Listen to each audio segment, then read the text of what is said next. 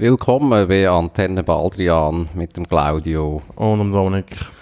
Und heute wieder einmal mit zwei Gästen. Wir schon über das Gesundheitssystem, das wir geredet haben. Einmal mit dem Benedikt und der Anja. Und wir reden heute mehr oder weniger über äh, Entwicklungshilfe oder Entwicklungszusammenarbeit, wie man das genau nennt. Das erfahren wir heute noch. Ähm, ja, zuerst einmal, Benny, was ist eigentlich Entwicklungshilfe? Ja, am, am gescheitsten erklärt man das eigentlich anhand von der Historie. Es ist so, dass eigentlich die Entwicklungshilfe oder die Entwicklungszusammenarbeit, oder wie man sie heute korrekt nennt, internationale Zusammenarbeit, ist 1961 entstanden und das ist irgendwie, das ist so ein bisschen die Idee gewesen. Also grundsätzlich hat man nach dem Zweiten Weltkrieg jetzt ja den Marshallplan gegeben. Also es ist eigentlich einfach so die Idee gewesen, dass man nach der Zerstörung ähm, nach der kriegerischen Zerstörung von Europa Geld eigentlich können in die Wirtschaft einpumpen und dass sich eigentlich so die Wirtschaft relativ rasch wieder erholt hat. Und man hat dann echt irgendwie so auf das das Gefühl gehabt, oder die Idee gehabt, dass man einfach das nicht nur mit Europa kann machen kann, sondern dass das eigentlich auch mit, wie man damals das genannt hat, mit Drittweltländern oder unterentwickelten Ländern in Afrika und in Asien machen. Und aus dem heraus ist eigentlich auch so die OECD, das ist so die internationale Organisation, wo, das ganze, wo die ganze Entwicklungshilfe koordiniert, entstanden. Und es gibt heute eigentlich zwei große Arten von offizieller Entwicklungsarbeit, die man unterscheidet. Und das ist einerseits die Bilateralhilfe. Das ist eigentlich das, wo wir jetzt, wo wahrscheinlich so die meisten Menschen als Entwicklungshilfe kennen. Das ist jetzt in der Schweiz gibt es DEZA, das Departement für Entwicklungszusammenarbeit, wo eigentlich die Schweiz bilateral nach die ganzen NGO-Projekte in Afrika, in Südamerika und in Asien und auch in Osteuropa durchführt. Und dann gibt es auf der anderen Seite noch die Multilateralhilfe, wo eigentlich so große so multilaterale Organisationen wie eben die OECD oder ähm, die UNO eigentlich multilateral solche, solche Projekte durchführen. Und ähm, die Weltbank, das ist sicher auch so ein Player, wo, wo man noch viel gehört, ist eigentlich auch dort dabei und die machen vor allem ähm, so zwischenstaatliche Hilfe, also da gibt es so, so Finanzierungspackages, wo, ähm, wo über das Ganze finanziert werden. Und ich meine, grundsätzlich ist die Idee halt einfach, dass man versucht, also dass die westlichen Staaten, eigentlich alle OECD-Mitglieder, die zahlen einfach 0,5 Prozent von ihrem Bruttoinlandprodukt in so einen Fonds ein und aus diesem Fonds wird nachher auch so multilaterale und bilaterale Hilfe äh, finanziert. Also und eben so die Idee oder die Schablone wäre eigentlich mal der Marshallplan gewesen, wo man das Gefühl hatte, eben, man kann da von außen eigentlich in so eine Volkswirtschaft eingreifen und die so eine Art wie auf beistellen mit, mit Auswertungen. Genau, es gibt also die berühmte Rede von Truman, oder? wo eigentlich der Begriff von den entwickelten Ländern und den unterentwickelten Ländern eigentlich so dort ins Spiel gebracht hat und die Idee ist halt, dass man einfach so mit, mit technischer Hilfe und mit monetärer Hilfe sozusagen die die niedrigeren entwickelten Länder kann auf den Stand bringen von den entwickelten Ländern und dass im, im Endeffekt alle davon profitieren, weil halt einfach mit dem ganzen Globalisierungsding, dass, dass, dass eigentlich alle davon profitieren, wenn, wenn es den Ländern besser geht und mehr Wirtschaft. Also es ist so ein bisschen die Win-Win-Situation, wenn man sozusagen die Drittweltländer zu Erstweltländern entwickeln. Mhm. Jetzt, äh, wieso ihr ja da hockt, ist, äh, dass ihr ja eigentlich auch in, dem, in dieser Tätigkeit ja sind, respektive ihr könnt das eigentlich gerade äh, erklären, was ihr eigentlich möchtet. Also im Moment, ihr seid ja an einem MAS, jetzt gerade fertig. Und ja, ihr könnt euch eigentlich einfach mal frei vorstellen, was ihr überhaupt für eine MAS möchtet in Zürich und äh, wo euch der so verschlagen hat. Also der MAS, den du angesprochen hast, das ist ein äh, Master of Advanced Studies ähm, an der ETH und es geht dort darum, dass Leute, die bereits eine Disziplin eigentlich haben, die einen Master haben, ähm, und Leute von ganz verschiedenen Disziplinen, äh, wie eine Zusatzausbildung machen, wo dann ihre Fähigkeiten, ihre Kompeten Kompetenzen ähm, nachher können im Entwicklungsbereich anwenden. Das heißt, wenn man ein Ingenieur ist, dann kann man sein Wissen einbringen, um in der internationalen Zusammenarbeit ähm, das können einbringen oder wenn man Politikwissenschaft ähm, studiert hat, dann kann man das in, in diesem Bereich einbringen. Mhm. Und das kann sehr technisch sein oder eher im, im politischen Bereich wäre es richtig Governance oder richtig Demokratie oder richtig Dezentralisierung und so weiter. Mhm. Und wie die Ausbildung aussieht, es ist sehr divers. Man wird ähm, ausgebildet auf, auf ganz verschiedene Themen, die dann eben de, bei dieser Arbeit relevant sind.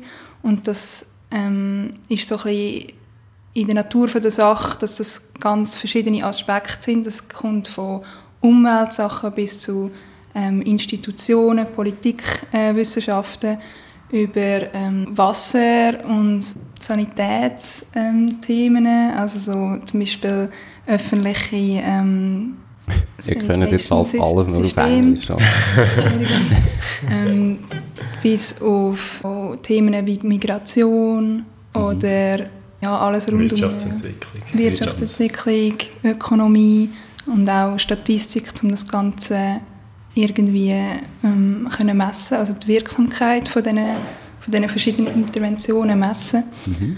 Und ähm, genau, das gibt die Aspekte geben halt einem wie, wie so ein, bisschen, äh, ein Big Picture und für, lässt einem nicht vergessen, dass wenn man in seiner Disziplin aktiv ist und äh, dann arbeitet schlussendlich in einem Entwicklungsland, dass man dort äh, wie die verschiedenen Aspekte auch reinbringt und die nicht vergisst, weil es meistens recht holistisch muss angegangen werden, damit es gut gemacht wird. Und dein Bildungshintergrund ist welcher?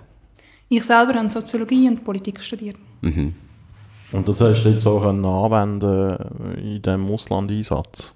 Also ist das äh, Voraussetzung, dass man das, dass die erst gelehrte Disziplin da auch äh, angewendet wird im Ausland? Mm, es gibt beides. Ich selber habe im Bereich Energie geschafft in Kenia und ich konnte meinen Hintergrund nur bedingt brauchen. Bei mir ist es eher um Recherche gegangen und um darum, ein, ein Netzwerk zu bilden, also die Leute zusammenzubringen und Wissen abholen von verschiedenen äh, Experten dann halt ähm, zu dem Thema und dann ein, ein Projekt zu planen im, im Bereich Energie.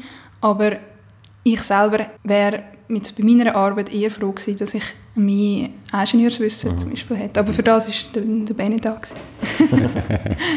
genau, also es ist wiederum gegangen, ähm, das Wissen dann können zu verarbeiten und, und mhm. in das Projekt einfließen zu lassen. Aber, aber ähm, selber den Hintergrund hätte ich bei anderen Projekten jetzt besser können brauchen als bei mhm. dem, wo ich war. Und wie kommt jetzt eine äh, Soziologin, Politologin äh, dazu, so eine MAS zu machen? Was, ähm, was, was treibt einem da? Ähm, also was für Interessen oder eben vielleicht was für, ja, was für einen inneren Drang? Wie kommt man zu dem? Ja, grundsätzlich wollte ich einfach die Welt retten. schon gut. Ja, schon. Hm, ich glaube, mein Hintergrund ist, meine, meine Idee zu dem ist, ist schon, schon lange da. Mhm. Ich habe früher viel so freiwillige Arbeit gemacht, meistens eigentlich im, im Flüchtlingsbereich oder, oder sonstige soziale Arbeit, ähm, wo mich wo mir wie so gezeigt hat, wie unterschiedliche äh, Bedingungen wir jeweils haben und wie wir mit denen können umgehen können. Und habe teilweise auch Freunde von anderen Ländern, die ähm, ja, einfach benachteiligt aufgewachsen sind, mhm. im Vergleich zu uns. Und ja. dort ist so ein die Idee entstanden, dass wir wie eine Verpflichtung haben. Ich nehme es schon ein bisschen so wahr. Ähm, es ist auch so ein bisschen umstritten, ob das ein gutes Motiv ist, dann nachher in diesem Bereich zu arbeiten, aber ich sehe es gleich so ein bisschen als, ähm, als ja, Pflicht oder eine moralische Verpflichtung, ja, dass wenn man ähm, in diesen Umständen aufgewachsen ist und geboren ist, dass man anderen mhm. hilft, die das nicht, das Glück nicht haben. So ein Gerechtigkeitsantrieb auch. Das geht in die Richtung. Ja. Ja, Benny, ähm, hast du den auch gehabt? Wir können kurz noch als Abriss, du bist ja ähm, Maschineningenieur, also als ein Ausgebildeter an der ETH. Und ja, ist das, ist das der gleiche Antrieb bei dir? Oder ist es mehr darum gegangen, ist das ist einfach eine interessante Tätigkeit oder alles zusammen ein bisschen? Ja, ich meine, es ist sicher, also die intrinsische Motivation, einfach irgendwie etwas Sinnvolles zu machen, ist sicher äh, einer der grossen Gründe, wieso ich es gemacht habe. Also ich habe ja nach, nachdem, als ich ähm, den Master im Maschinenbau gemacht habe, zwei Jahre als Unternehmensberater geschafft und ähm, ich bin so ehrlich gesagt mehr so ein bisschen per Zufall auf das, auf das Nadel gestoßen. Was Kollege... ist Nadel? Das musst du erklären. Aha, Entschuldigung. Ähm, das Nadel ist eben der Studiengang, den wir machen. Das heisst Nachdiplom für Entwicklungsländer. Ähm, heute auf, auf Englisch, wie heisst es auf Englisch? MAS in Development Corporation. Corporation. So etwas. Ähm, ja, ich meine, es war sicher, sicher die intrinsische Motivation, gewesen, halt mit, ähm, den, mit diesen Fähigkeiten und mit dem Wissen, das ich jetzt in diesen 30 Jahren in der Schweiz erlangt habe, einfach irgendwie etwas, etwas Sinnvolles zu machen, weil ich da irgendwie das Gefühl hatte, auch in meiner Tätigkeit als, als Unternehmensberater, dass irgendwie so noch reichere, also reiche Leute in der Schweiz noch reicher zu machen, dass es eigentlich nicht so erfüllend ist. Und ich bin eigentlich auch mit der Idee des Ganzen nie, dass, es eigentlich einfach enormes Potenzial gibt oder viel größeres Potenzial ähm, in sogenannten Entwicklungsländern einfach mit, mit kleinem Aufwand einfach viel, vielen Menschen können irgendwie äh, Hoffnung geben und einfach können irgendwie, das klingt jetzt ein bisschen komisch, aber halt einfach, dass wir dort unten sozusagen wirklich noch etwas bewegen. Und in der Schweiz ich meine, die Schweiz, der geht so gut, das ist irgendwie da so meine, meine Energie reinzustecken, mich, mich irgendwie als weniger sinnvoll mhm. erachtet. vielleicht auch noch an beide, äh, was ist denn so eure Erwartung jetzt auch gewesen? Also von denen, wo ihr, wo ihr euch eingeschrieben habt und dann auch äh, dort gekommen sind, äh, um den MAS zu machen. Ja, was sind eure Erwartungen gewesen und haben sich die bestätigt oder in gewissen Bereichen nicht? Also bei mir war der Hintergrund so ein bisschen, ich muss vielleicht noch, noch schnell anfügen zu vorher, ich habe im Studium nach dem Studium äh, im Bereich Rohstoff geschafft, hat mich für diesen Bereich interessiert. Und dort äh, gesehen, also erkennt, dass ähm, gewisse Unternehmen, die da ihren Sitz haben in der Schweiz, ähm, im Ausland tätig sind und dort äh, ja, Menschenrechte verletzen oder Umweltstandards und so weiter. Und so ein bisschen von dieser Idee kam, dass eigentlich, das hat mich einfach zu dieser allgemeinen ähm, Annahme gebracht, dass halt die Schweiz, ihr, der Wohlstand von der Schweiz ähm, auf relativ viel Negativem basiert. Und von dort her auch, also es ist so, das Glück ist mir da geboren, aber es kommt nicht irgendwo her, wir haben eine Geschichte und die was, wir haben zwar keine Kolonien gehabt, aber ähm, sind meiner Meinung nach genauso verantwortlich für ähm, das Schicksal von anderen, weil ähm, durch unsere wirtschaftlichen Tätigkeiten früher und heute genau gleich. Also da kann man ja sagen, dass äh, die Schweiz ja eine der grössten Rohstofftreischeiben ist von der Welt, oder? Ähm, gerade im Kanton Zug, Glencore ist ja ein berühmtes Beispiel, wo dort den Hauptsitz hat und immer wieder mit so Vorwürfen konfrontiert wird. Ähm, jetzt, nach dem Jahr, eben, ihr habt die Motivation, äh, die Welt zu retten, wenn man das so plakativ sagen oder irgendwie etwas Gutes zu für die Welt. Ähm, sind ihr da in dem Glauben bestätigt worden, dass man das wirklich auch machen kann, dass man etwas bewegen kann? Also vielleicht wegen dem, wegen dem Rohstoff, was ich immer interessant, nur kurz, was ich immer interessant finde, dass, dass 70% vom weltweit produzierten Gold physisch ins Tessin importiert wird, raffineriert wird und meist auch wieder exportiert wird. Also zum nur mal zeigen, was, was die Schweiz eigentlich theoretisch mit was für, für eine Verantwortung dass sie mit sich tragen und äh, ja, das ganze Gold-Business ist eine Geschichte für sich, aber es, ist, es wird unter prekären Situationen menschenrechtlich und auch für Umwelt äh, abgebaut in den meisten Fällen und 70% wird in die Schweiz importiert. Das ist eigentlich noch, das ist noch so eine krasse Zahl. Mhm. Ja, ich meine, das ist eine mega schwierige Frage. Also für, für mich, für mich persönlich ist es so gewesen, dass, dass mein Projekt ich war ähm, neun Monate in Indonesien in einem Projekt gewesen, und mein Projekt ist wirklich nicht so mega super gelaufen. und ich habe so ein bisschen, ich habe vielleicht ein kleines, kleine zynische, ähm, zynisches Verhältnis zu dem Ganzen aufgebaut in den letzten, im letzten Jahr, würde ich jetzt mal so ähm, sagen ich habe sicher, ich habe sicher das Gefühl, dass das theoretisch möglich ist, aber ich habe, ich habe auch das Gefühl, dass so wie äh, internationale Zusammenarbeit heute betrieben wird, dass, dass einfach das Potenzial nach oben noch relativ groß wäre. Also es gibt, es gibt viele Projekte, wo, wo sicher sehr sinnvoll sind und wo viel, viel Gutes machen, aber es gibt einfach auch viele Projekte, wo jetzt bös gesehen einfach so ein bisschen Geld am Verschleudern sind. Mhm. Und, und aus meiner Sicht sind es einfach so, zu viele Projekte, wo, wo Geld am Verschleudern sind. Also kann man sagen, du hast dir ein bisschen einfacher vielleicht vorgestellt, oder mm. das Gefühl gehabt, oder ja, du mit ich vielen Kon Problemen konfrontiert ich has, ich has mir, Ich habe schon immer gedacht, dass das eine komplexe Aufgabe ist, aber ich habe nicht gedacht, das System, so wie es heute aufgebaut ist, wie man das heute betreibt, das, das System an sich, das man aufgebaut hat, um die internationale Zusammenarbeit zu betreiben, dass das eigentlich so fehleranfällig ist. Mhm. Weil das, es muss es theoretisch nicht sein. Also ich meine, man hat sicher die, die Komplexität von dieser Arbeit, die ist gegeben, aber das System, das man rundum aufgebaut hat, um, um die Arbeit zu machen, das ist aus meiner Sicht einfach unnötig, teilweise einfach falsch incentiviert und einfach nicht optimal aufgebaut. Mhm. Das ist ja etwas, was man immer wieder hört, wenn man über die Entwicklung so äh, redet oder wenn man Debatten über das verfolgt, ähm, dass es eben ineffizient sei und so. Aber was ist jetzt aus deiner Erfahrung heraus wirklich das Problem? Also jetzt reden wir eigentlich über das, was du gesehen hast, oder? Was, kannst du es konkret benennen?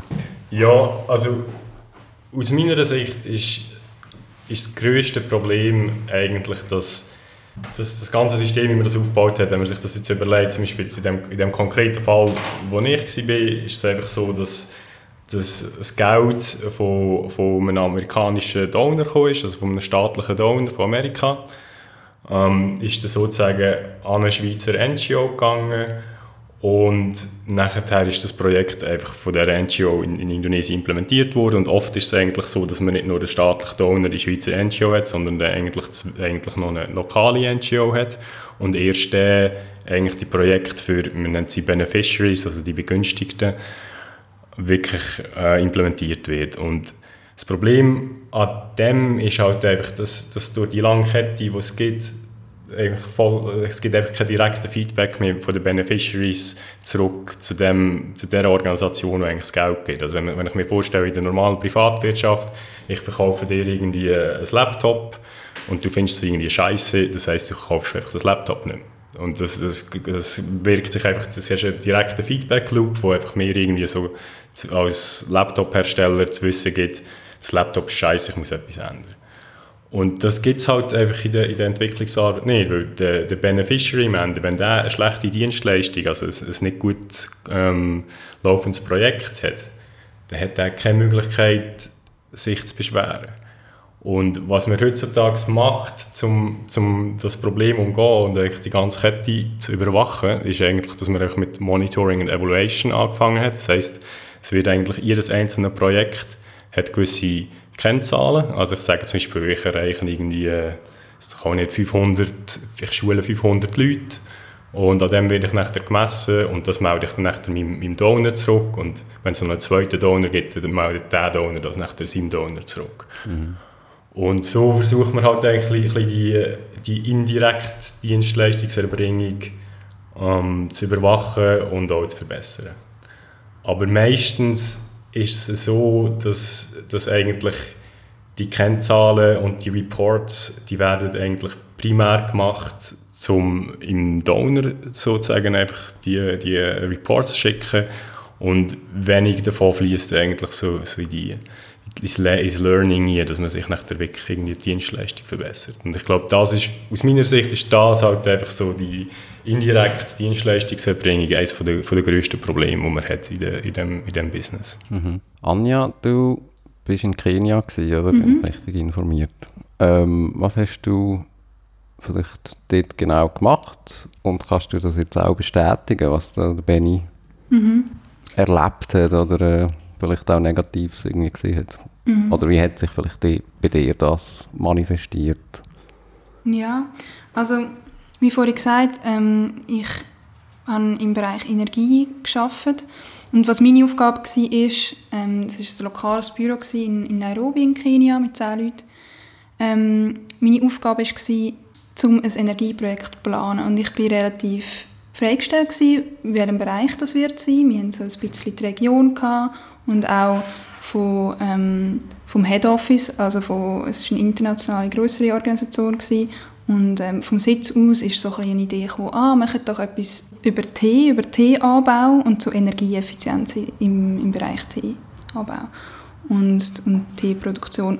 Und das war so ein der Anfangspunkt gewesen, und dann bin ich relativ freigestellt wie ich das weiterentwickle und, und bin dann halt wie so vorgegangen, um zu schauen zuerst, was gibt es alles im Bereich Energieeffizienz ähm, und habe dann ähm, verschiedene Teeproduktionen, also Teefabriken äh, kontaktiert und, und äh, dann aber auch das noch erweitert auf Schulen und auf Haushalte. Also es ist dann ein, ein relativ breites Projekt geworden, wo man angeschaut hat, wie kann man den Holzverbrauch ähm, zur, Strom, also zur, zur Energieproduktion in diesen Institutionen und in diesen Fabriken vermindern. Mhm. Weil ein riesiges Projekt, ein riesiges Problem in China ist ähm, Abholzung.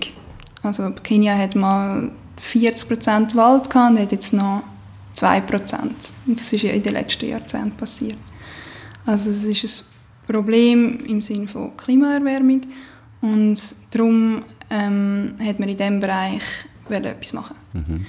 Und was ich so ein bisschen das Glück hatte, ich hatte Zeit, gehabt, um das richtig anzuschauen. Es war wie ein neues Thema gewesen, und ich hatte Zeit, gehabt, ähm, richtig zu recherchieren und, und von null auf ähm, verschiedene Optionen zu evaluieren und so weiter.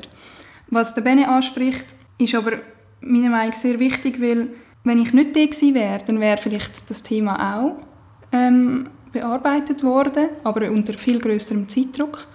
Und dann wäre es dann vielleicht so geworden, dass man muss sich das vorst so vorstellen, es gibt halt verschiedene internationale Donors, wo wenn man ein Thema angehen will, in einem Thema aktiv sein wie jetzt Klimaerwärmung, dann ähm, schaut man teilweise halt zuerst mal, ja, welche Donors haben welche Strategien und wo gibt es ähm, Gelder zu welchem Thema. Und jeder Donor hat natürlich seine Strategie, die jetzt für die nächsten vier Jahre so und so aussieht. Und die Gefahr ist da, dass man sich dann halt ähm, innerhalb von dieser Strategie so ein bisschen will, äh, der muss fest anpassen. Oder? Dann tut man eine sieht man eine Ausschreibung zu irgendwie dem Holz, also zu dem Ofenprojekt und denkt, mal, das machen wir irgendwie in diesem Bereich, weil da hat es jetzt gerade Gelder, die freigesprochen werden und wo wir können, äh, in unserer Region damit etwas machen, etwas umsetzen.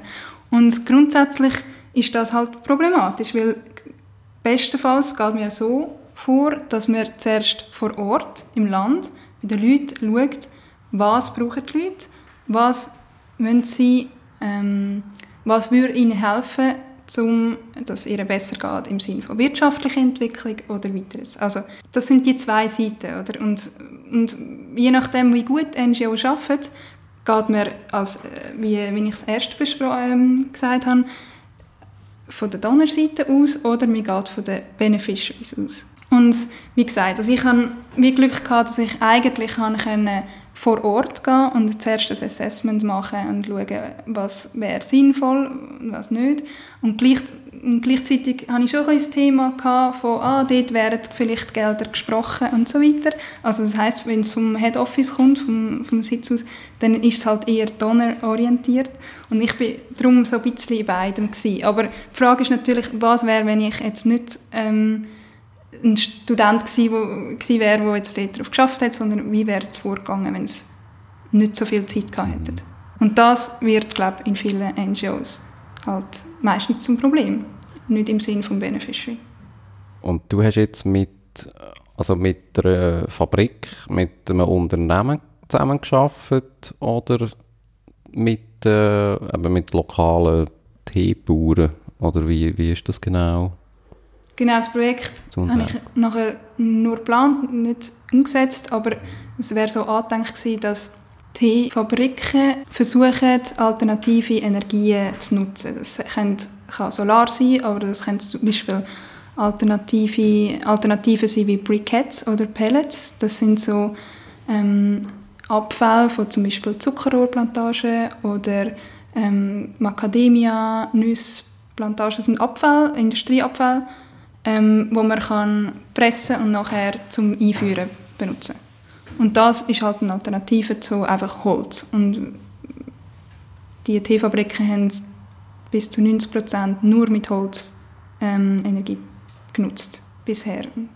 Und, und das Ziel ist eigentlich auch, dass das dann auch günstiger ist für so eine Fabrik. Oder äh, ist dann so der Mechanismus, dass man einfach eine andere Energiequelle für sie subventioniert? Ist das dann irgendwie die Hilfe oder geht es eher mm. darum, dass sie auch kosteneffizienter mhm. werden.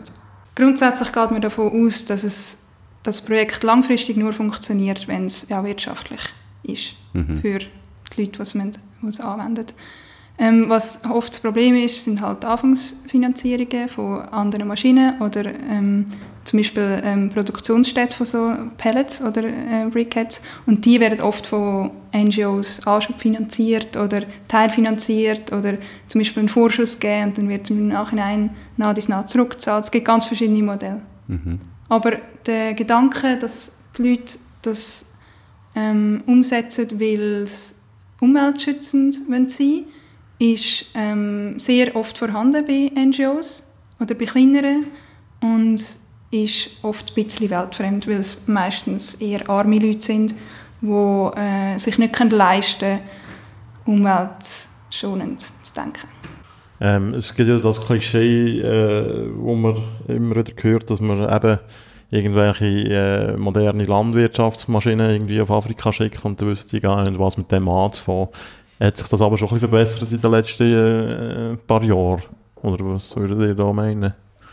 Also ich glaube, heutzutage ist, wird das nicht weniger gemacht. Mhm. Also es ist vielleicht ein bisschen mehr umstritten als früher. Mhm. Okay. Ähm, was man heute glaube viel mehr erkennt, ist, dass ähm, viele von diesen Projekten nicht funktioniert haben und darum, dass nicht weniger gemacht wird, sondern einfach ein bisschen umfassender. Das heißt ähm, Trainings, also irgendwie beibringen, wie man das richtig nutzt oder wie man es dann auch repariert und wem wer für, für das verantwortlich ist und ähm, wem es schlussendlich auch gehört. Also, dass irgendwie ein Dorf eine gewisse Anlage bekommt oder so, dann, dass es wie ein, äh, ja, ein Komitee oder irgendwie ein Verein oder Ähnliches gibt, wo sich einfach ähm, verantwortlich fühlt für die neue Technologie und dann auch ähm, Kapazität und Kompetenzen dafür hat, die mit dieser Richtung umzugehen.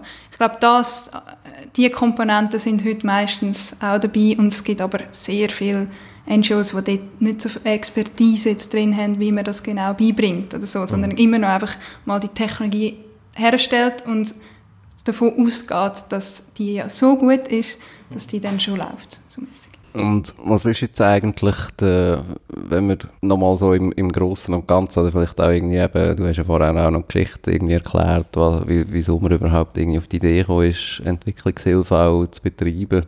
Was ist aus eurer Sicht, oder habt ihr irgendwie auch jetzt eben in eurer Ausbildung auch etwas über das gehört oder gelernt? Was ist der springende Punkt? Ich meine, wenn man jetzt zum Beispiel das Beispiel Schweiz nimmt, Ähm, also klar, im 19. Jahrhundert oder sagen wir Anfangs 19. Jahrhundert ist das auch noch nicht ein riesig äh, technologiert, also ein riesiges Technologieland gewesen. Sehr ein armes Land. Äh, es hat viele Familien gegeben, gerade Bergfamilien, Schweizer, die in Deutschland ihre Kinder äh, sozusagen verkauft haben, um dort äh, als Hilfskräfte zu arbeiten und, und, und. Also wieso entwickelt sich die Schweiz von einem armen Land zu einem reichen Land und wieso klappt das in anderen Ländern nicht oder wieso brauchen die Entwicklungsarbeit? Wir müssen eigentlich alles also Bankgeheimnis einführen. Gibt es da Theorien, wieso, ähm, wieso das so ist? Oder ist das einfach so der, die Lage der Welt, die das irgendwie verhindert? Also ein Aspekt, wo du, wo du gerade ansprichst, die Lage der Welt, ist, ist sicher sehr wichtig. Ähm, ein wichtiges Element dabei ist, dass die Handelsbeziehungen heutzutage so sind, mit ähm, Importzöl und so weiter, dass gewisse Länder in einer Form abhängig sind von der Nachfrage von westlichen Ländern mhm. mit gewissen Produkten und dass, dort, dass sie nicht immer die Möglichkeit haben, so ihre Produkte zu exportieren, wie es ihnen gerecht wäre eigentlich. Und, ähm, und darum ist es teilweise schwierig, auch für sie eine verarbeitende Industrie aufzubauen, wenn sie zum Beispiel Rohstoff haben. Ähm, und ganz global kann man glaube ich, sagen, dass die wirtschaftlichen Aktivitäten immer abhängig sind von, oder sehr oft abhängig von wer investiert in dem Land, von den, von den internationalen Investoren und ähm, mit wel, ab welchen welche Bedingungen ist das geknüpft. Mhm. Es hat dort eine grosse politische Macht von internationalen Organisationen und von, von Weltbank, Interna ja, internationalen Währungsfonds und so weiter. Und das bringt die Länder, ja, es treibt sie so ein bisschen in die Ecke und mm, dann müssen sie so handeln, wie ähm, die machtvolleren Länder das für sie vorgesehen. Mhm. Ähm, du hast gerade gesagt, äh, Handelsbeziehungen, das hört man ja immer wieder, dass man gescheiter wird, faire oder sogar begünstigendere Handelsbeziehungen führen mit diesen Ländern, anstatt Milliarden in die Entwicklungshilfe. Äh, ist dort irgendetwas dran? Ähm, ich meine, das ist sicher ein gutes Stichwort. Es gibt so, es gibt die illicit money flows, nennt man das. Also es sind einfach so ähm, eigentlich Geldflüsse aus der, also auf Deutsch ist es eigentlich ein unlauterer Geldfluss. Das sind eigentlich Geldflüsse, die aus den Entwicklungsländern in die entwickelten Länder fließen. Zum Beispiel, jetzt haben wir gerade Glencore haben wir schon gehabt. Glencore hat oft in so Entwicklungsländern einfach noch eine, Unter also eine Tochterfirma und die Tochterfirma verkauft sozusagen in Glencore selber ähm, Rohstoffe, die sie extrahiert haben, zu einfach viel zu tiefen Preisen. Und es wird nachher in die Schweiz, so virtuell über die Schweiz in ein anderes Land geschickt und der ganze Profit wird eigentlich in der Schweiz geschrieben, weil du in der Schweiz eigentlich viel kleinere ähm, Steuern hast auf den Profit als irgendwie in Uganda oder was weiß ich. Und meine, das, wenn, man, wenn man das anschaut, wie viel Geld eigentlich aus diesen Ländern in die Schweiz fließt und wie, wie viel Entwicklungshilfegelder wir in die Länder schicken, dann ist das in keinem Verhältnis. Also es ist eigentlich, wir geben, blöd gesagt, mit der einer Hand und nehmen mit 30. Mhm. Also ich meine, das ist sicher, das ist sicher eines der grossen Probleme und das ist auch historisch, also wir haben auch kurz die Weltbank ähm, erwähnt, also vor allem in den 80er Jahren, war eigentlich so die Meinung gewesen, das Problem ist eigentlich, dass, dass die Länder zu wenig wirtschaftsliberal sind und man hat eigentlich diesen Ländern eigentlich Geld gegeben, wo meistens an Bedingungen geknüpft sind, ähm, wo zur, zur Öffnung von ihrer Wirtschaft. Und das hat dann eigentlich auch in den, wann ist das gewesen, 80er, 90er Jahren zu, zu der ganzen Asienkrise geführt, wo einfach irgendwie die ganzen Märkte dort hops gegangen sind und das eigentlich ähm, viel mehr Schaden angerichtet hat als, als gut. Ja, Anja hat ja das auch noch ähm, angesprochen, eben halt politischer Druck, also sprich politischer Wille von, eben eigentlich von westlichen industrialisierten Ländern, wo äh, zwar immer den freien Welthandel predigen, aber ja sich dann selber schon schützen, wenn es um, um Rohstoff geht, wenn es vielleicht auch um also, äh, Agrarprodukte. Agrarprodukte geht Stichwort, gut, können wir auch in der Schweiz, Kaffee, Schoki, was auch immer. Die Liste ist auch eine lang. das spricht ja eben eigentlich auch so ein bisschen nach einem, also von einer, so ein einer, von einer politischen Schizophrenie, oder? Also ich meine, Politik, wenn man jetzt die Schweiz als Beispiel nimmt, man ist ja stolz auf, äh, eben auf äh, die humanitäre Tradition, man ist stolz auf, äh, eben auch auf, auf die Leistungen, die man jetzt irgendwie in der Entwicklungshilfe oder in der internationalen Zusammenarbeit äh, macht oder halt eben leistet. Hankerum eben, schaut man jetzt auch dafür, dass man ja dann eben vielleicht Marktzugang hat irgendwie so Länder. Ich habe jetzt irgendwie auch gerade äh, noch, was ist das, von dem Frühling gewesen, äh, zwei Zeitungsartikel, zum einen äh, vom Schweizerischen Gewerbeverband, wo auch einen Vorschlag gemacht hat, eben, dass man so Entwicklungsgelder eben an Marktzugang sogar tut, offiziell koppeln, also dass man eigentlich nur noch Entwicklungsgelder äh, gibt gegen Marktzugang oder sozusagen gegen Leistungen der Ignazio Cassis hat äh, auch mal in einer Antrittsrede, ähm, kommen wir vielleicht auch noch dazu, das betrifft ja auch noch im, im Beni seine Arbeit, von diesen PPPs geredet. Ähm, dort geht es ja auch darum, dass man mit privaten äh, Unternehmen auch zusammenarbeitet dort äh, ist jetzt eigentlich auch schon so aus, dass man, äh, eben, dass man auch davon redet, dass diese Arbeit ja auch in der Schweiz sozusagen nützen oder einen Nutzen bringen. Man hat gesagt, Außenpolitik ist Innenpolitik. Ja, genau. Ja. ähm, das klingt ja jetzt auch so, schon so ein bisschen anders, oder? Vielleicht wie vor, ich weiß nicht, 10, 20 Jahren, wo das halt noch so das linke Thema war, oder? Das ist dann noch so, ähm, eben Entwicklungsarbeit, das ist einfach nur gegen, gegen, gegen. Ist das einfach äh, vielleicht unehrlicher gewesen, wie das irgendwie noch vor ein paar Jahrzehnten tönt hat? Oder, äh ja, ich, ich glaube, du hast jetzt zwei Themen angesprochen. Und das eine ist Politikkohärenz. Also, dass man eigentlich sozusagen, was man außenpolitisch macht, äh, auch mit, mit der ganzen Entwicklungshilfe versucht, irgendwie gleichzuschalten und sich nicht gegenseitig irgendwie aufhebt. Und das andere ist halt echt so ein bisschen die allgemeine Politisierung von, von Entwicklungsgeldern.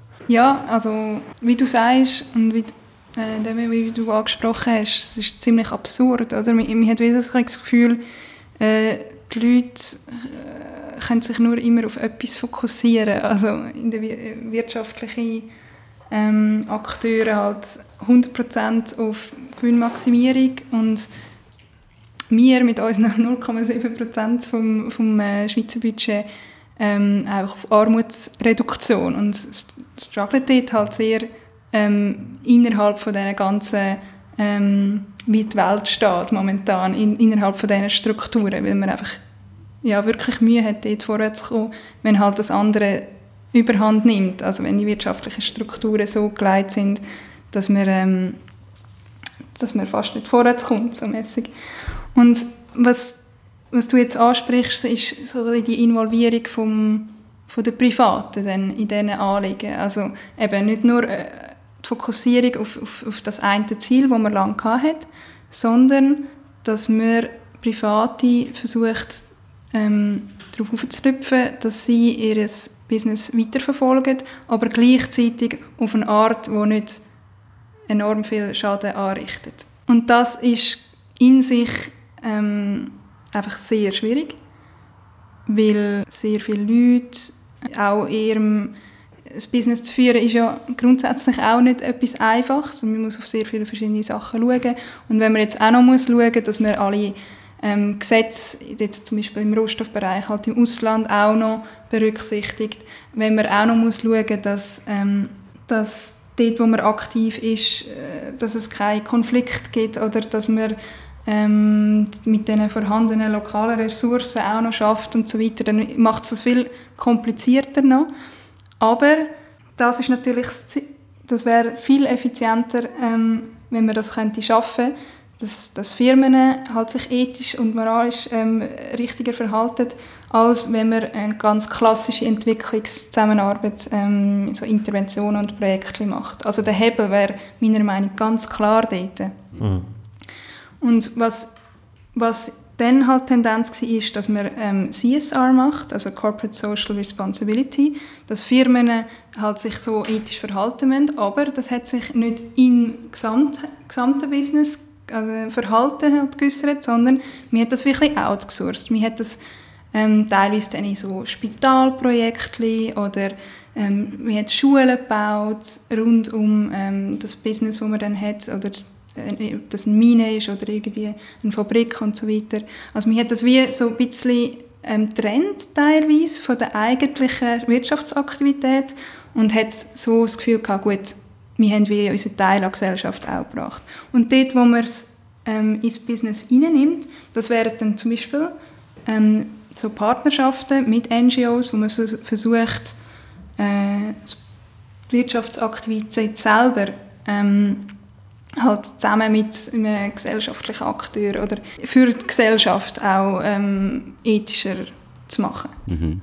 und einen Beitrag dort zu leisten. Und das hat aber auch ähm, einige Probleme in sich, ja, die Benny wahrscheinlich besser erklären kann. Vielleicht noch kurz, bevor du mit den PPPs anfängst. ist das jetzt einfach ganz generell für euch, ihr, ihr könnt euch besser aus in dem ganzen Kuchen. Ähm, also das, ist das für euch glaubwürdig? Also eben, dass, dass da wirklich eigentlich eine Motivation ist, ähm, da Gutes tun und das effizienter mit privaten Akteuren. Also es ist ja nicht, ich glaube nicht ganz zufällig, dass ein FDP-Bundesrat äh, das Wort ins, ins Maul nimmt und auch propagiert. Also ja. ist das einfach ein, schöner, eben ein schönes Wort für äh, bitte den Marktzugang äh, sichern oder eben, ist, da, ist da wirklich ein also, geht es da darum, die, die Arbeit effizienter zu machen? Ähm, also ich meine, es ist sicher, es ist sicher beides und ich glaube, was, was wichtig ist in dieser Diskussion, ist zuerst einmal zu sehen, dass ich meine, all die grossen die UN und OECD und STETSA also für die ist eigentlich alle klar, dass in der Zukunft die Zusammenarbeit mit der Wirtschaft, das muss einfach kommen. Also es ist eigentlich, es gibt so internationale Entwicklungsziele und es steht eigentlich überall mit Einbezug von der Wirtschaft etc. Das ist eigentlich einfach ein Muss.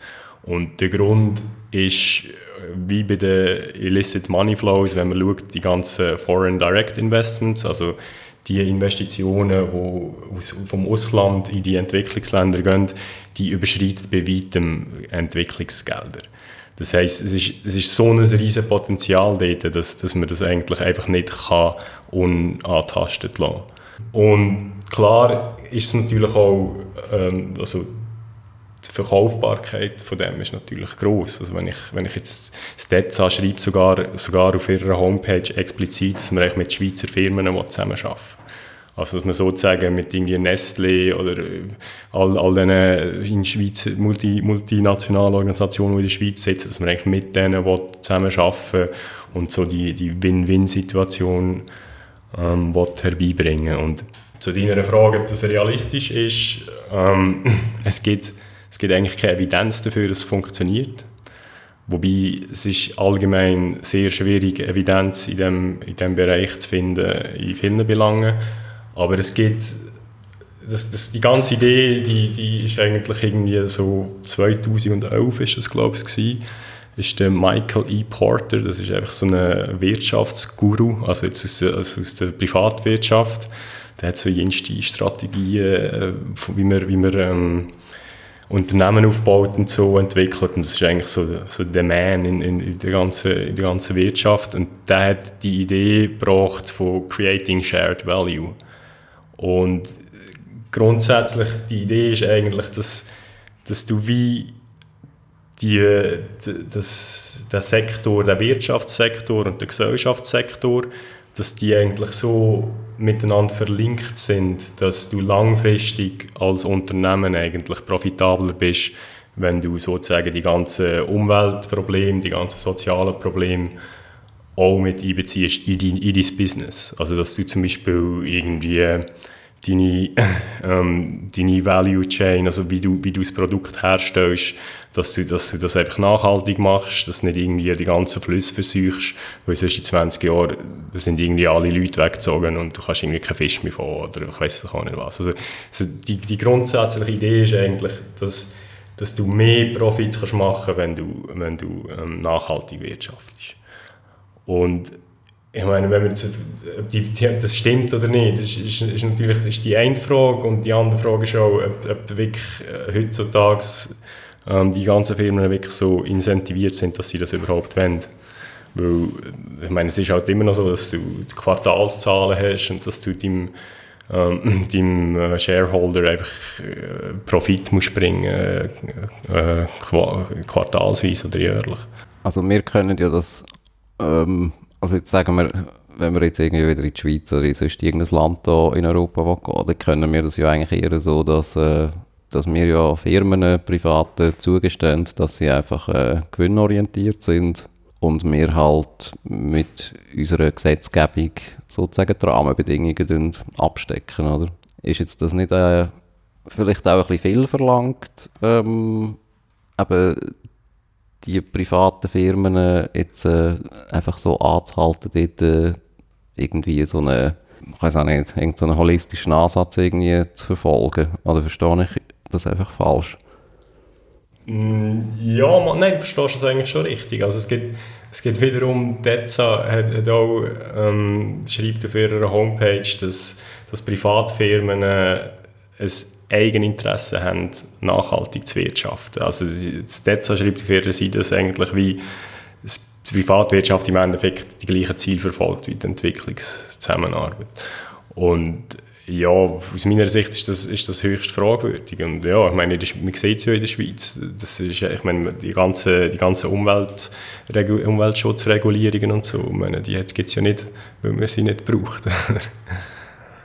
ja. Also, ich meine, insofern, insofern ist, das sicher, ist das sicher ein grosses Fragezeichen, aber es ist eben, es ist wie gar nicht möglich, das nicht zu machen. Also wenn man, wenn man in die Zukunft schaut, wenn man die Ziele anschaut, wo man sich gesetzt hat und man muss da, man muss da irgendeinen Weg finden und das ist eigentlich, glaube ich, momentan auch so ein, bisschen, so ein bisschen die Idee, dass man herausfindet, wie man das genau machen kann. Also es gibt auch, die OECD ist da mit jensten Ideen ähm, am Start, wie man, wie man so kann eigentlich einfach Unternehmen dazu bringen, nachhaltig zu wirtschaften. Und ich meine, da ist momentan sicher, muss man sich irgendwie noch finden, aber...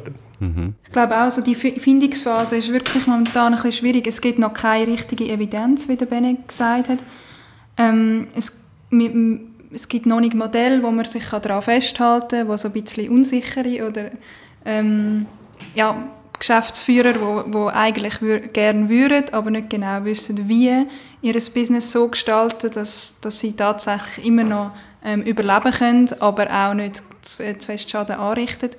Ähm, und sich an diesem Modell festzuhalten, das wäre halt wichtig. Oder es bräuchte so erste erfolgreiche ähm, Beispiele. Und was gleichzeitig bei dieser Findungsphase halt passiert, sind, sind sehr viele Fehler und, und dann sehr viel äh, Bürokratie drumherum. Und das verschreckt halt viel ab. Also wenn man jetzt sich vorstellt, wenn ein NGO und eine private Firma zusammen wollen, zum Beispiel mehr Strom in äh, Sambia in einem gewissen Gebiet einbringen, dann ähm, gibt es eine Schweizer Firma, die äh, zum Beispiel einen Staudamm baut. Das ist, ähm, so hat die Schweiz sozusagen ihre Wirtschaftsinteressen so ein bisschen weiterverfolgt. Und NGO würde sagen, gut, ein Staudamm ist zwar nicht ideal, bringt ganz viele andere Probleme, Umwelt- und Menschenrechte und so weiter mit sich, aber es, ist ein, es wäre ein Riesenhebel in dieser Region, Leute Zugang zu Energie zu bringen. Und das ist immer ein Faktor, also ist oft ein Faktor von, von ähm, wirtschaftlicher Entwicklung, was, was Armutsreduktion kann bedeuten. Ähm, und die zwei Akteure dann zusammen ähm, auf das Ziel anzusetzen, ist ähm, eine vage Idee, die nachher eigentlich nur kann, äh, richtig erfolgreich sein wenn beide ihre Interessen können durchsetzen können. Also Armutsreduktion und Gewinnmaximierung. Und das heißt, dass wir vertraglich einfach ein sehr äh, detailliertes Regelwerk muss aufsetzen dass das tatsächlich beiden ähm, langfristig genügt und, und, und äh, ihre Bedürfnisse ähm, befriedigt nicht etwas überhand nimmt. Und das kann man sich vorstellen, das kann dann in Details liegen, aber dass etwas überhand nimmt von beiden, ist dann äh, ein grosses Risiko. Mhm. Was mir so ein bisschen auffällt jetzt ist ähm, irgendwie so ein Akteur geht ja jetzt irgendwie in der Diskussion immer wieder unter. Das ist ja wie zum Beispiel der, äh, zum Beispiel der afrikanische Staat, da, wo dann zum Beispiel halt irgend so Projekt äh, entwickelt wird, zum Beispiel. Oder vielleicht auch Gesellschaft. Jetzt reden wir eigentlich immer von, eben von den privaten Firmen, also westlichen in der Regel, NGOs und irgendwie unseren Regierungen oder Staaten.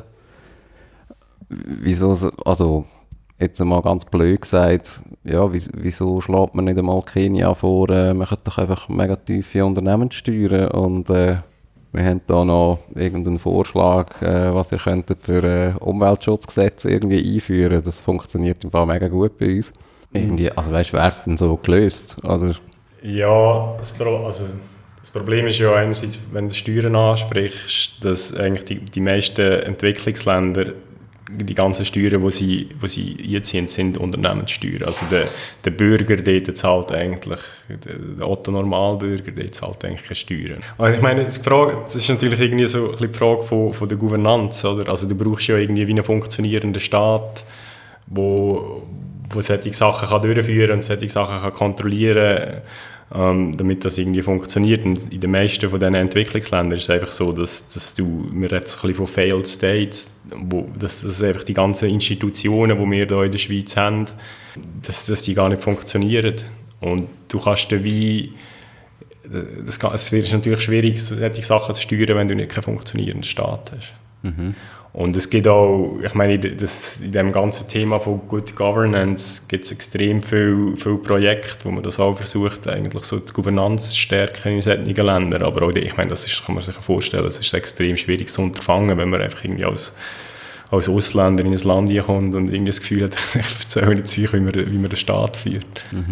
Und ich meine, dort ist natürlich auch das ganze Thema Korruption ein, ein, riesen Ding. Oder? Ich meine, in der Schweiz kann man sich fast nicht vorstellen, wie, wie korrupt gewisse, gewisse Länder, gewisse äh, Regierungen sind. Aber Aber, ja, ich meine, was du sagst, wir reden nicht, wir reden nicht über ähm, die ganzen Begünstigten, sondern irgendwie nur über irgendwelche Schweizer Firmen und Schweizer NGOs, die da irgendwie, ich meine, ja, aber das ist genau das, was ich, was ich vorher, vorher angedeutet habe. Ich meine, die, die Diskussion findet halt einfach zwischen Schweizer Firmen, Schweizer, also und westlichen Regierungen und irgendwelche multi, multilateralen Organisationen statt. Also der, ja. Also kann man auch provokativ sagen, es ist ein bisschen etwas Kulturchauvinistisches, dass man eigentlich sozusagen den, den afrikanischen Staat, Aha, ja. man vielleicht sowieso ist- schon mal aus der, aus der Also äh, ich- Berechnung raus. Ich glaube, ich glaub, Entwicklungshilfe ist etwas sehr kulturjournalistisches. Das finde ich noch ein guter Begriff.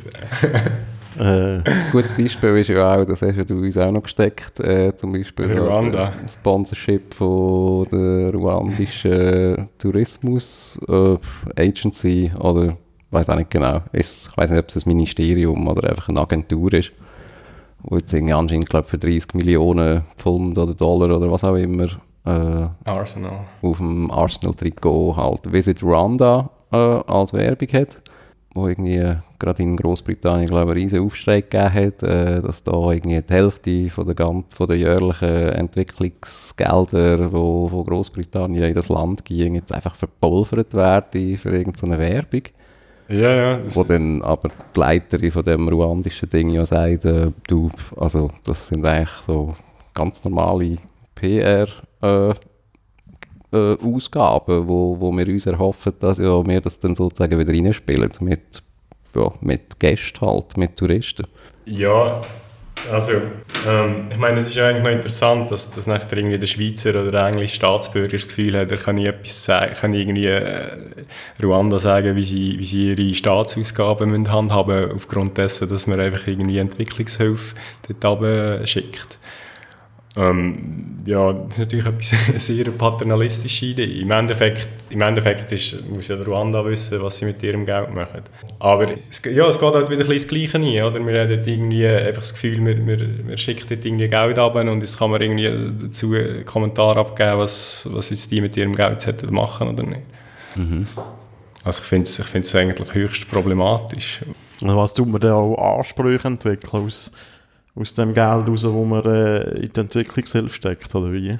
Ich glaube, das kommt sehr oft vor und das spricht so ein bisschen den Bereich an, wie viel Raum, also wie viel Raum als man äh, der Person oder dem Ministerium oder dem Staat allgemein gibt, wo man ähm, Geld gibt. Und ich glaube, die Tendenz ist, ist, das Risiko ist sehr schnell da, dass, es, dass man ein gewisses Mitspracherecht dann erhebt, ähm, auf wie das Geld verwendet wird und was man jetzt gescheit findet oder nicht aus der eigenen Perspektive. Und die eigene Perspektive ist aus unserer Gesellschaft, wo man dann oft davon ausgeht, dass das das Nonplusultra ist, wie man zu Wirtschaftswachstum kommt.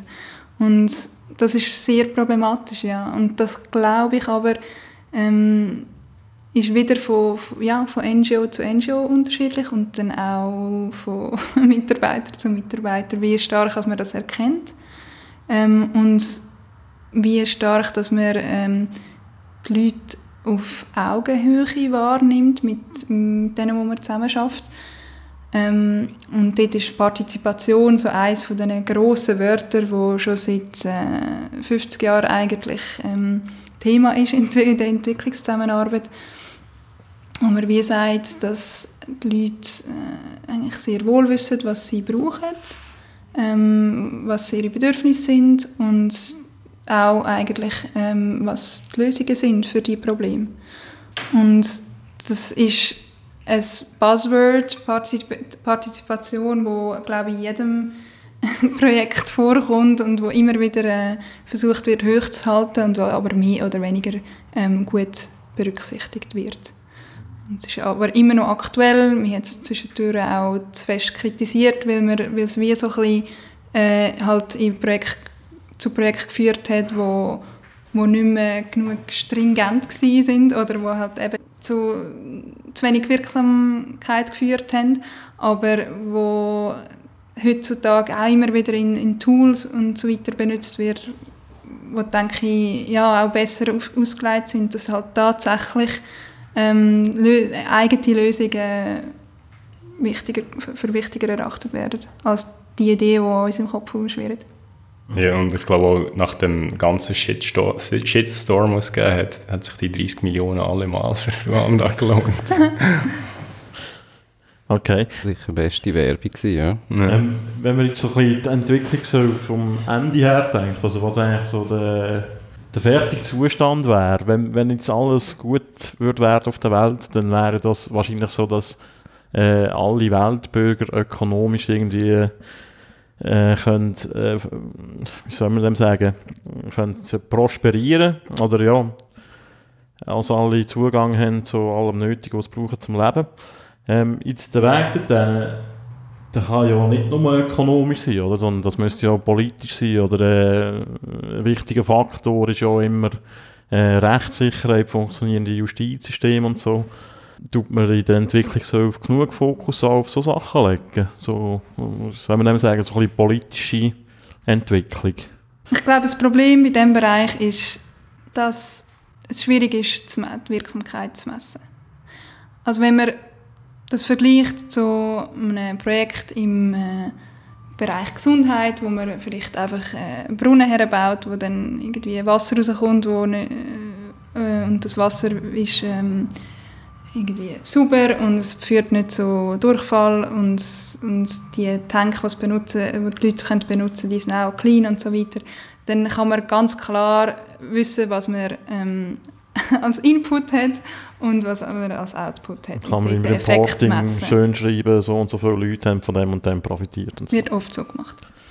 Aber zumindest sieht man, das hat jetzt dem mhm. Bereich etwas genützt. Und im Governance-Bereich, wo du ansprichst, ist es ein bisschen komplizierter, weil es halt sich um soziale Strukturen und, äh, äh, handelt und weil sozialer Wandel sozusagen ähm, eigentlich angestrebt wird. Und dort, ja, ist schwierig, wie man dann misst, äh, was so erreicht wird. Es gibt Lobby Lobbying-Aktivitäten, wo man zum Beispiel sagt, wir ähm, haben Einsitz in dieser Kommission gehabt und haben die und die Themen können auf die Agenda bringen wir haben ähm, zum Beispiel einem Wasserministerium können, ähm, oder in anderen Gremien vielleicht auch ein bisschen weiter unten im, im politischen Setting ähm, können mit dem und dem der Person das Thema ansprechen, zum Beispiel irgendwie ja, wenn wir beim gleichen Thema ähm, bleiben, in dieser Region, dass der Zugang zu Wasser, das Menschenrecht auf Wasser äh, nicht berücksichtigt wird oder nicht respektiert wird und dort äh, mehr ähm, Zugang müsste geschaffen werden oder so. Und das ist halt sehr abstrakt. Oder wir hätten mit dieser Person geredet, vielleicht wird die Person bald wieder ausgewechselt oder vielleicht ist die Person extrem korrupt, wobei wir vielleicht auf Korruption später auch noch eingehen können, was das genau heißt. Ähm, aber das ist wie sehr viel schwieriger, weil man halt auf Vorstellungen der Leute ähm, eigentlich möchte Einfluss nehmen oder an die anspricht, appelliert.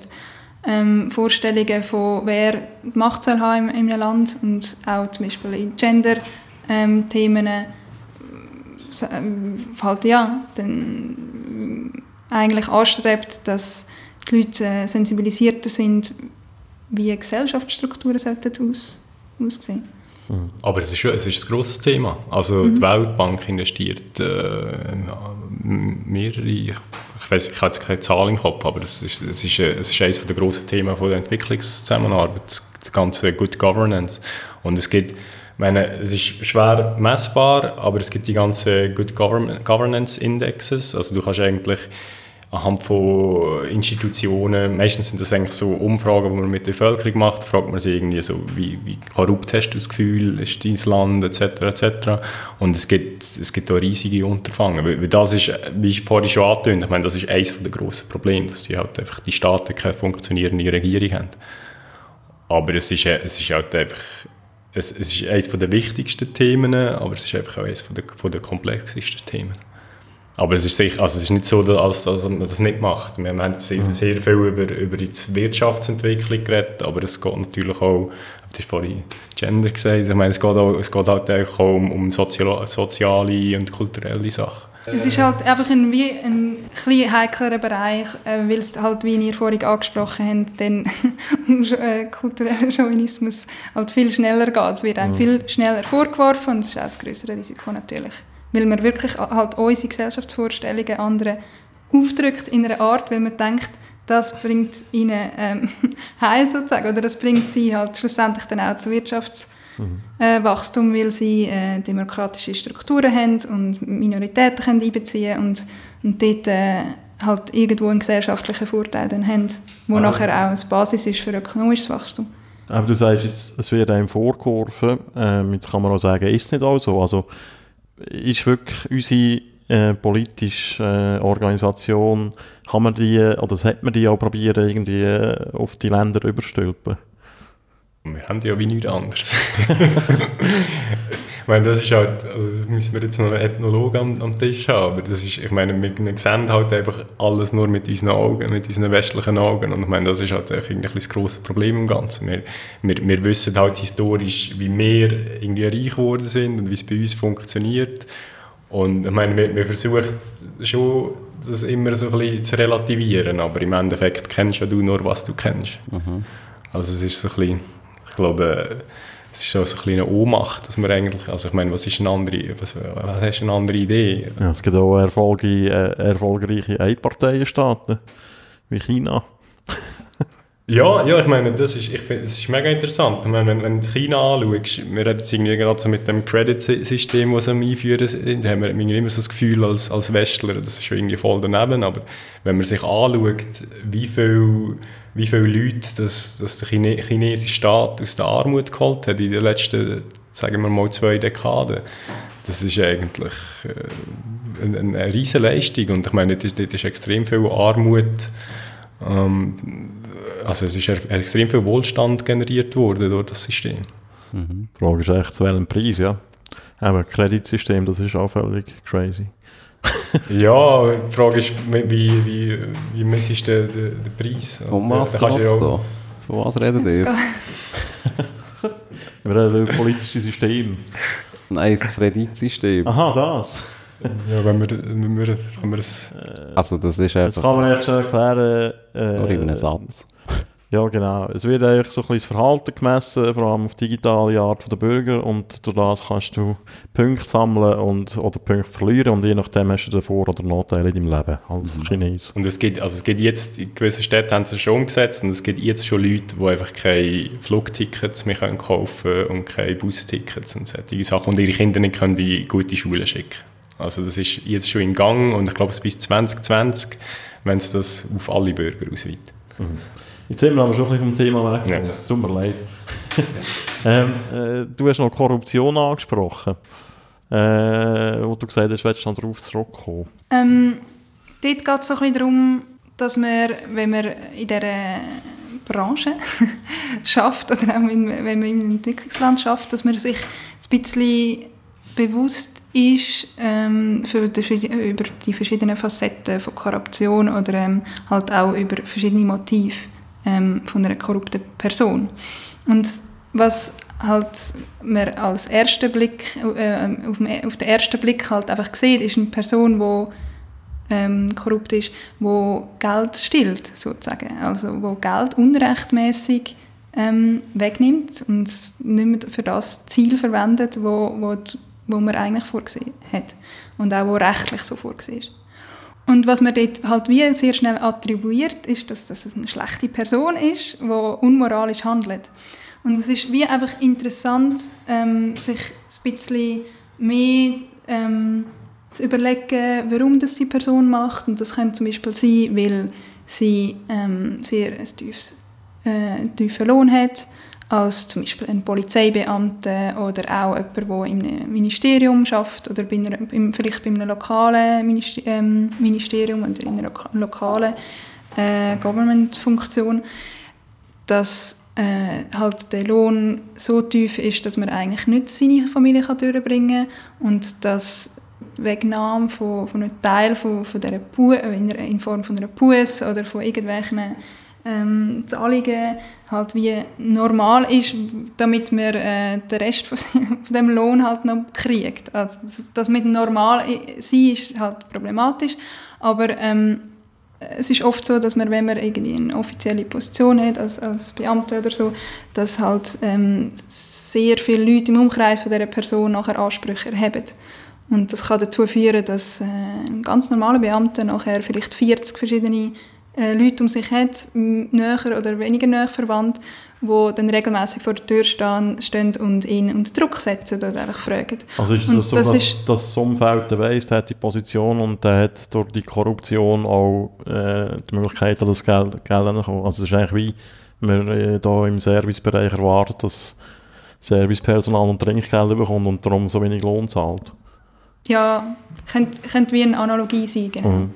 Es führt einem so dazu, dass man nicht äh, halt annimmt, dass die Person per se schlecht ist, weil es für sie das einfach wie gang gäbe ist, das ist das eine, aber dass es nicht, ähm, ja, dass es halt manchmal auch wirklich aus einer Not raus ist, die einfach aus, aus dieser gesellschaftlichen Struktur entstanden ist.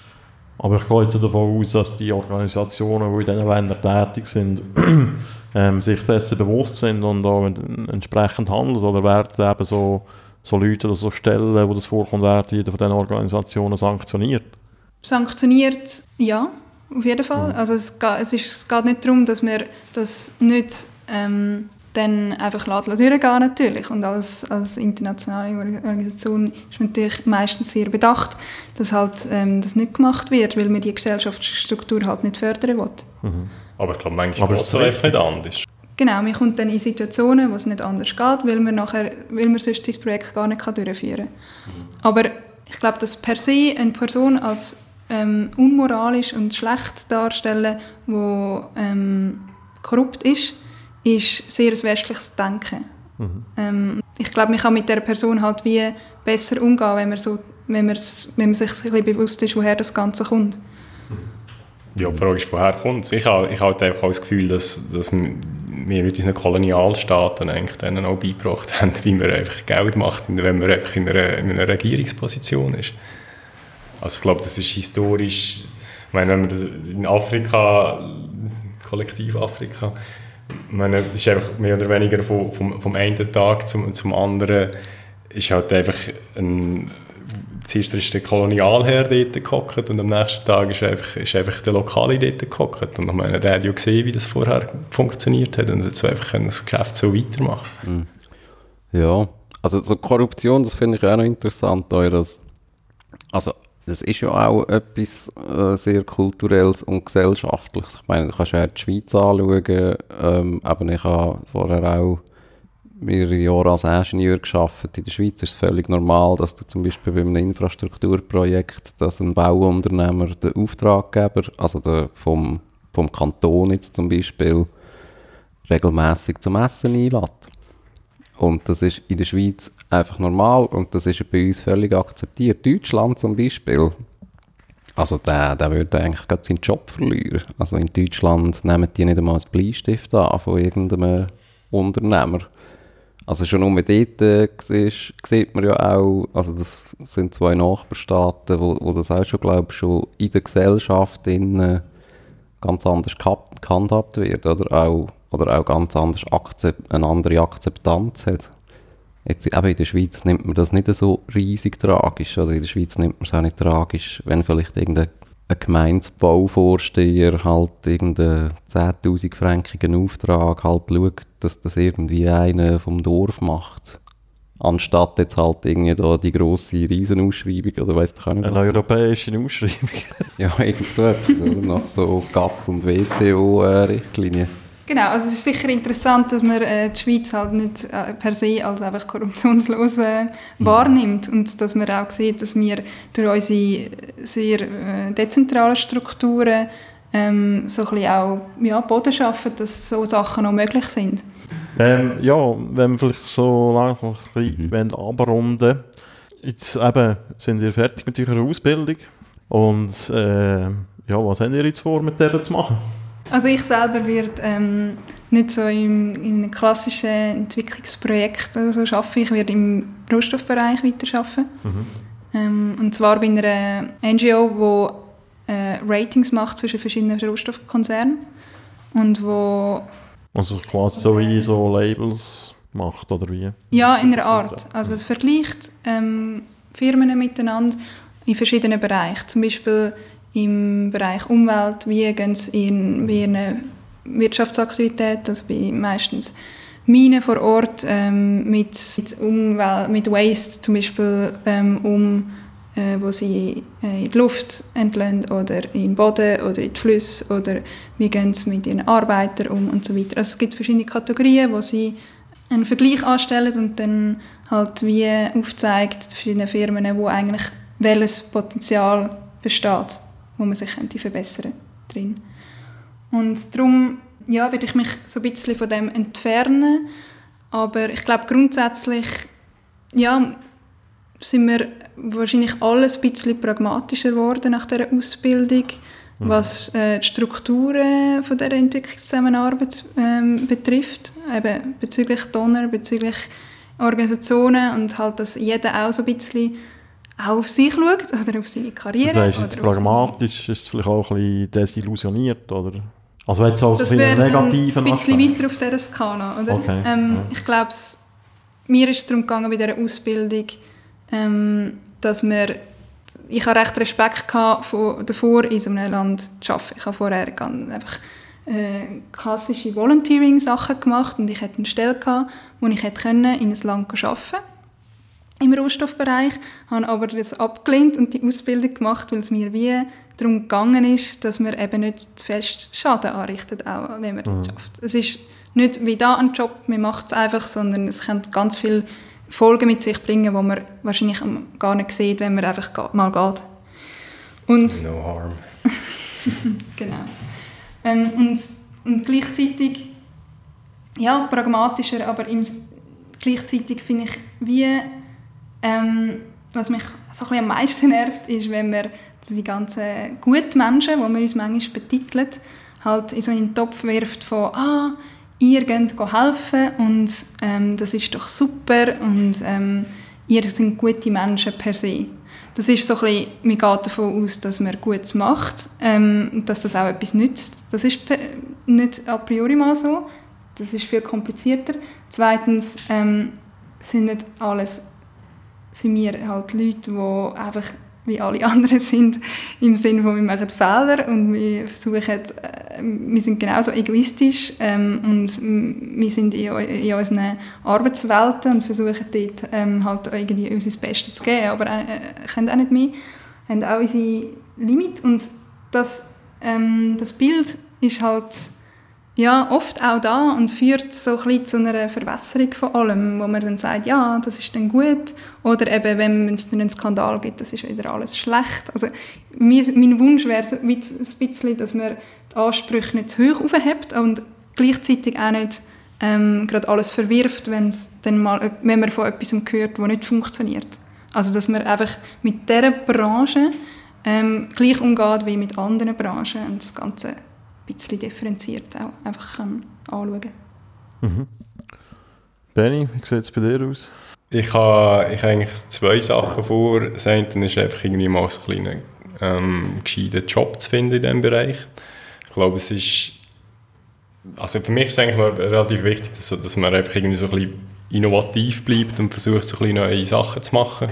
Ich meine, etwas, was ich sehr interessant finde, ist die ganze Idee von Social Businesses, dass man eigentlich lokal ähm, lokale Businesses fördert, die nicht nur Profit machen wollen, sondern wo eigentlich bei der Gründung klar gemacht wird, dass man nicht nur Profit machen sondern auch einfach einen sozialen Impact haben und eigentlich dann nur für die Staatsfinanzierung Geld braucht und langfristig eigentlich selber kann funktionieren, weil man doch in dem ganzen Wirtschaftsgefüge innen ist und eigentlich Geld macht und selbsttragend ist.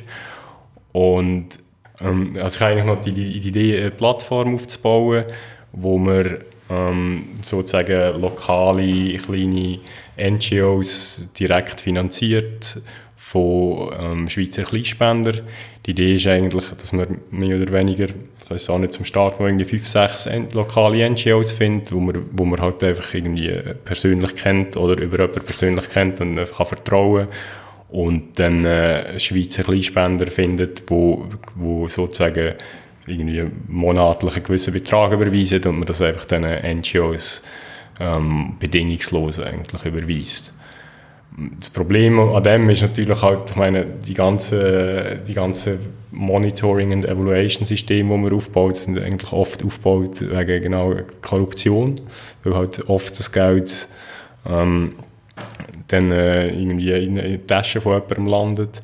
Und die Idee ist, wie dass man halt einfach Organisationen und Leute findet, die man echt vertraut und dann echt das Geld gibt. Und ich meine, durch das lösen wir eigentlich viele Probleme, die wir heute, die wir heute angesprochen haben. Ich meine, der ganze Kulturchauvinismus.